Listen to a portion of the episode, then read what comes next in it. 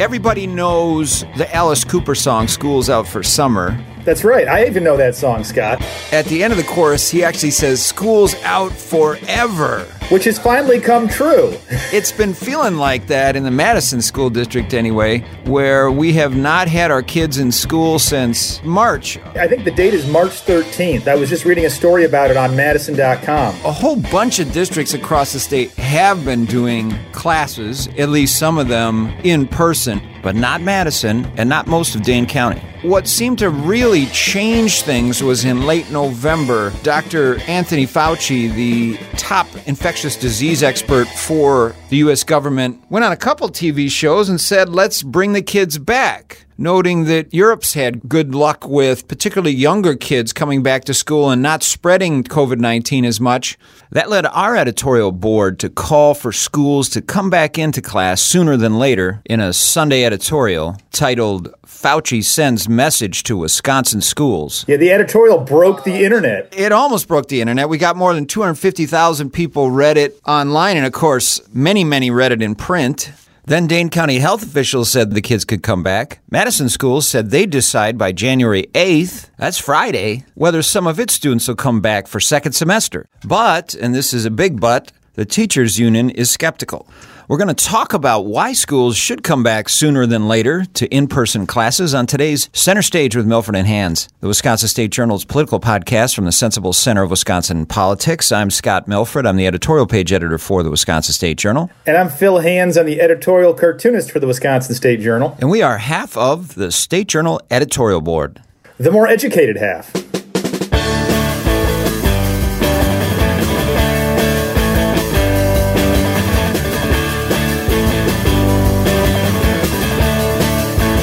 So we're the more educated half? You seem more like you'd be in detention, Phil. I don't know. I do have a master's degree in journalism, so ooh, hoity-toity. Hoity-toity. Yeah, I'm like I'm like half the cab drivers in, in Madison. I got a master's degree in something. One of the smartest things I've heard, and this might even include Dr. Fauci, on this whole topic came from a neighborhood kid on Madison's east side. This was months ago. She said, "Why don't they just let the students and the staff who want to come back come back?" And those who don't want to come back don't come back and then see how that shakes out. It might just work perfectly. Yeah, I, I, think that was a little too much common sense for the Madison School District at the time, Scott. So I want to say thing, something right, right off the bat. I mean, every plan about reopening schools would have uh, a provision for people who feel like like especially families who feel like they are susceptible to the virus to learn online still. So nobody's going to be shoved back into a classroom against their will. Yeah, that's important because we have had some parents, I mean, writing into us or calling in and saying they absolutely do not want their kids back in school for such and such reasons. There may be higher risk factors, for example, in that family. But right, nobody's talking about forcing anybody back all the schools that are having in person classes are at least providing some sort of options. The issue, really, I guess, would be more with staff. If you're a teacher and they're going to be in person classes, then I guess you have to show up for classes. Yeah, and you can make provisions for teachers who feel like they're especially susceptible too. I think teaching is an essential job. I think we need to make, provisions for teachers who are at high risk for the virus and the disease, and we got to get them inoculated as soon as possible. We have a vaccine. I think teachers should be above journalists on the list of who gets vaccinated first. Yeah, in fact, our editorial on the topic urged state leaders to put teachers on the same level as, say, EMTs and police officers. So initially, you're going to have elderly people in nursing homes, healthcare frontline workers. But when you get to that second tier of essential workers, let's include teachers on that list so that they get the vaccine before most grown-ups like you and me. The whole issue with the schools closing that has really frustrated me has sort of been the utter lack of imagination from our local school district on how we how we open up schools safely. There wasn't a real impetus to make sure we get schools open as quickly as possible. They didn't seem to worry that there was harm being done by kids doing virtual learning, and we know for a fact now that so many kids in the, in the Madison School District and across the state really cannot learn virtually because they don't have Wi-Fi, they don't have parents at home who can who can help them get through technology issues and lessons. And oftentimes it's the kids from impoverished backgrounds and students of color who are struggling the most with virtual learning. And these are the people we're supposed to care the most about. But the district in Madison, it seems like there's been no drive to make sure these kids get back in a classroom as soon as possible, which really sort of frustrates me. The main focus has been on worry that students and staff would be exposed to greater risk of infection if classes came back in.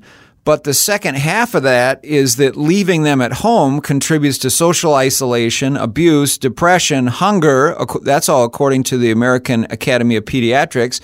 And then on top of that, we now have data suggesting that they also are slipping badly in math. Close the bars and keep the schools open is what we really say. Obviously, you don't have one size fits all, but as I said in the past, and as you accurately quoted me, the default position should be to try as best as possible within reason to keep the children in school or to get them back to school. The best way to ensure the safety of the children in school is to get the community level of spread low. So if you mitigate the things that you know are causing spread in a very, very profound way, in a robust way, if you bring that down, you will then indirectly and ultimately protect the children in the school because the community level is determined how things go across the board.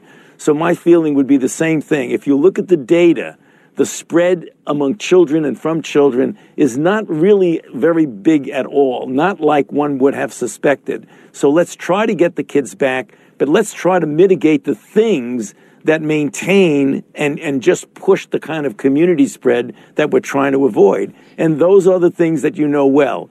The bars, the, the restaurants where you have capacity seating indoors without masks. Those are the things that drive the community spread, not the schools. That was Dr. Fauci speaking on ABC News November 29th. That's what prompted our editorial that you can read at go.madison.com slash Fauci, F-A-U-C-I. At least now Madison is talking about bringing kids back and with some accommodations. And this sounds like some of the things that you're talking about, Phil. The new superintendent was just doing a Q&A on Facebook and one of the things they talked about was potentially bringing K through second grade back first and then gradually staggering out the older kids coming back, having uh, accommodations for teachers who are in high risk groups for infection, so older teachers or teachers who have certain underlying health conditions, and doing temperature checks and the things that a lot of districts are doing. I mean, one thing our editorial said was, New York City was bringing back its kids because of a lot of those things I just ticked off. I mean, they're one of the most progressive politically cities in the country, and Mayor de Blasio is bringing back the kids. We feel confident that we can keep schools safe. That was de Blasio. Here's what New York Governor Andrew Cuomo said It's literally safer for a child and a teacher to be in the school than in the community. Joe Biden also pledged to open most of the nation's schools during his first 100 days as president, according to the Associated Press.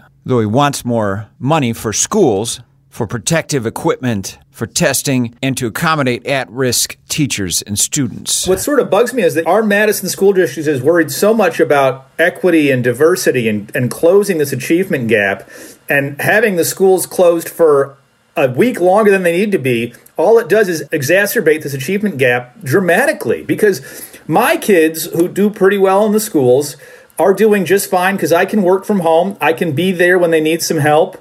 We have strong Wi Fi because I have that for work. My kids can do d- virtual learning just fine, but there are so many kids in the district that don't have all of the privileges that my kids have. They're underprivileged kids and they need the public schools and they need to be in person. And all of a sudden, Madison forgot to care about them, it feels like. We talked to last fall, you may remember, Phil, Democratic assemblymen from outside Madison who were saying that in person classes were working well. That was last fall. That was Representative Considine from Baraboo, Democrat, and Representative Don Vruwink from Milton, another Democrat. And they're both former teachers, too. Importantly, both former teachers. And uh, a lot of times, Madison likes to look to Europe as a utopian example. Well, Europe's had the kids back, in large part anyway, and the science says that there hasn't been a lot of infection in schools. I mean, that's one of the things that frustrates me too is here in Madison we often hear, let's follow the science, do what the science says. And a lot of times Madison is right about that.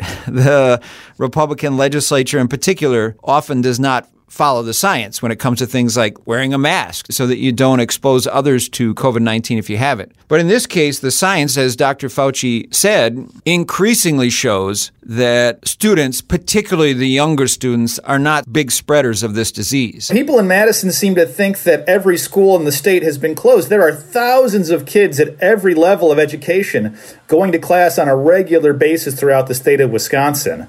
And there hasn't been widespread transmission amongst younger kids because of COVID 19. Now, there's been some outbreaks in high schools, I think, and some schools have had to close down and start back up again. But I still say having kids who need to be in school to get the sort of services and support and educational resources they need, even if that school has to close down again because there's an outbreak of COVID 19, that's worth it. Shutting down again is worth it to get these kids the education they need. We're leaving too many kids far behind. Our editorial suggested that we start at least with the younger kids coming back at second semester in late January and then gradually bring back the older kids.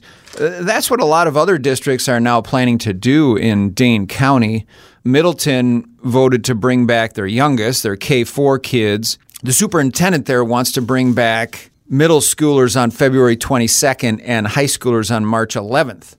In Waunakee, they're talking about bringing back the 5th through 12th graders January 26th. In Sun Prairie, they're talking about all grades coming back February 22nd.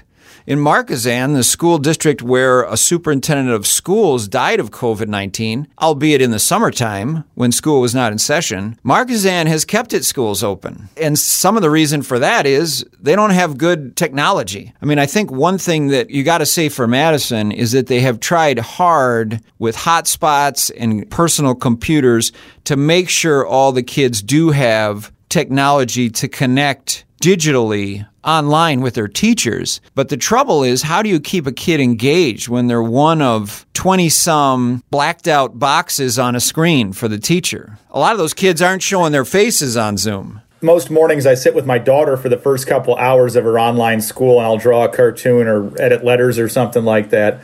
And those second graders in her class, you can't shut them up. They all have their screens on, and they come in with the most bizarre non sequiturs, and they have questions for the teachers. And I, I, I will say it has been impressive to see how engaged they are compared to my middle school son, who yeah, the teacher's looking at a wall of black screens of, with, and they can't tell if anybody's even paying attention.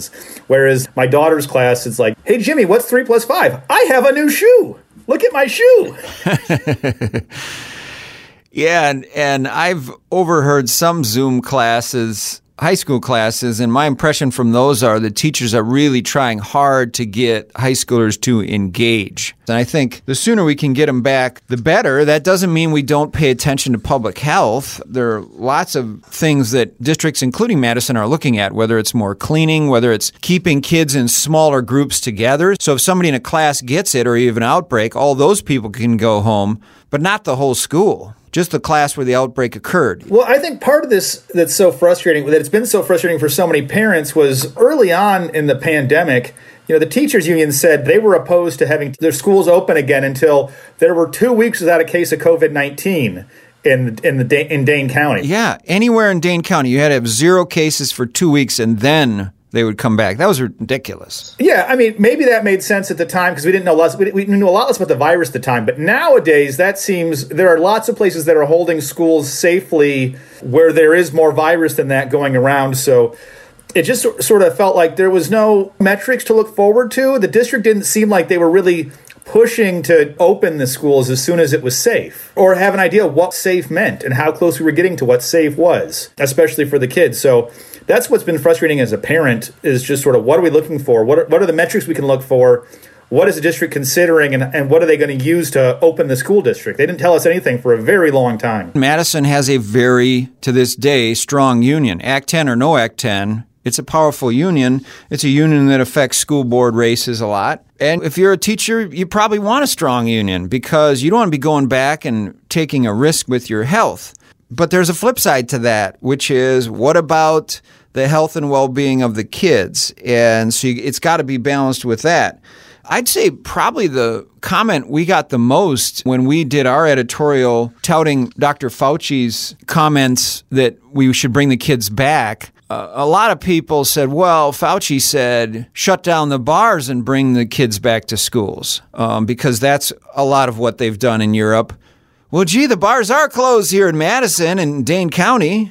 Yeah, we got accused of ignoring Fauci's first bit of advice of close down the bars, but the bars have been closed in Dane County for you know, months. Months, yeah. You can sit outside in the cold and drink a beer in a snowbank. And there are some places that are restaurants that people can saddle up to the bar too if they want to but we don't have 400 people packed at Whiskey River Saloon on State Street. Dane County really has cracked down on bars. Hopefully, a number of them can hold on through the winter to when it warms up again and they can start doing some patio business. Because you and I, we love bars almost as much as we love schools. yeah, almost. I've learned a lot at bars, Phil. I've learned amazing things at bars. I think the other strong reaction to the State Journal editorial touting what Dr. Fauci said, his scientific advice, is they noted that there was a high school 16 year old at East High who died from COVID 19. Younger people are not immune. Yeah, it was a very sad, tragic incident. He was also the youngest person in the state to die of COVID 19.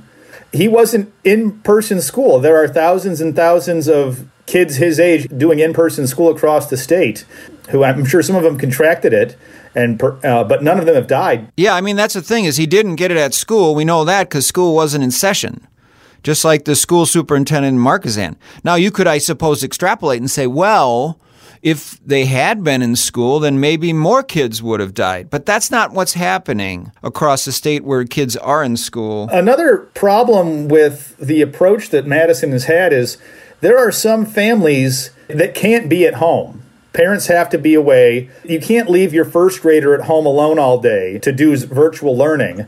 And so you have to figure out how to put them in a daycare center of some or some sort of virtual learning center. And those have to be staffed by people. And the people who are staffing those those care centers, oftentimes they make a lot less than t- public school teachers do. They're being put in harm's way to protect the public school system. I am involved in the Neighborhood House Community Center in, in Madison, and there's two young women there. They make a lot less than public school teachers make. And it's very trying and, and difficult to, to deal with it, but they're doing it because they care about the community. Elizabeth Beyer, our K 12 education reporter last Sunday, had a very well done story on more and more districts considering bringing back students if they haven't already. A whole bunch of them have near the end of that story, they talked to the pastor at the church where the boy from East High School who died from COVID 19. They talked to his pastor about how the community was feeling. Obviously, it was heartbroken. At the same time, I thought it was interesting that he said for a number of families in a, a, a Madison's Hispanic community, sending back children to class is necessary. A lot of the Hispanic workers, he said, are in essential jobs, essential frontline jobs. They can't be at home with their children. So if they have a young kid and they have to stay home because the schools aren't open, what that is, is it just decimates the income of that family. So there's also economics at play here. I know people don't like to put economics ahead of health, but in a lot of ways, the economics of a family affects the health of the family. The ability to have your kids learn well virtually is totally a white privilege thing. You know, if we, if we want to talk about white privilege, that is paramount there. There are so many, especially communities of color, where they, people have jobs where they really do have to be the food service industry or or people who work in the healthcare industry. People are need to be at work. They can't do it from home. They can't do they can't draw cartoons from their desktop computer like I can. There are so many people that need to be at work doing tough, hard jobs that need to be done and they need the public schools so that their kids can learn and so it doesn't affect their livelihoods just to have to stay home with their kids. Are you implying that drawing cartoons is not tough and hard? I'm exactly implying that. Now, editing letters to the editor, that's tough and hard. That is grueling, mind numbing, front service line work, but drawing cartoons is a joy and a pleasure. We did run two entire full pages of letters to the editor responding to our Dr. Fauci editorial. But I tell you what, whenever we're on Dr. Fauci's side, I feel good, Phil. Yeah, I, I agree. And most of those letters were people critical of us. At least the letter writing class is not with us on this push to reopen schools. But I think we're on the right side of history here. I think it's really important to do what's best for our kids and for the families of frontline workers. And as we said, let's get those teachers the vaccine sooner than later. Absolutely. Yeah. Yeah, I can wait for mine. Make sure mine goes to a teacher. Well, it seems like a lot of the state Republicans are sort of on the same side as us on this issue. The idea that the state legislature is going to mandate that every school district should open because they said so isn't helping the cause of getting kids a good education. And I don't think that's the, the, the idea there. At one point, Republican legislature wanted to force schools to open on, on a certain date, which I thought was just a horrible idea. Unless the school board voted with two thirds majority to keep the school closed. Yeah, I think we should have local control control of our schools. I think we all want that. Which is what our editorial said. I think this would be a lot less controversial if the bad orange man in the White House uh, hadn't been pushing to open schools up for so long and demanding that schools be open no matter what the science said. Just like everything else in this pandemic, if he had taken a presidential and measured approach to it, we wouldn't be in this position. Because I think half of Madison is like, well, Trump wanted schools to open, and the Republicans' legislature want the schools to open, so clearly they must stay closed no matter what. Ignoring that many Democrats, such as Representatives Considine and Vruwink, and Mayor de Blasio and Governor Cuomo, and now President elect Joe Biden, also want them to open. You know, ignoring that Dr. Fauci, the head scientist in the country, says they should be opened, if they can be opened. Instead of focusing on politics, we should focus on what's best for the kids, I think. What a novel idea, Scott. And, and that's why we're part of the Sensible Center. And Dr. Fauci says what's best for the kids is getting them back sooner than later. Right around the holidays, there, you had a nice cartoon with Fauci and a nice wreath around him. Oh, I did draw a cartoon with Fauci. Yeah, he was. He was. We were decking the halls with with uh, with Fauci with a wreath. He sort of looks like a Who a little bit. So from like the, how the Grinch stole Christmas, he looks a little bit like a Who. Fauci Who? Yeah, he's no. He's not a Santa Claus type. No, no, more of a Who. He's in good shape.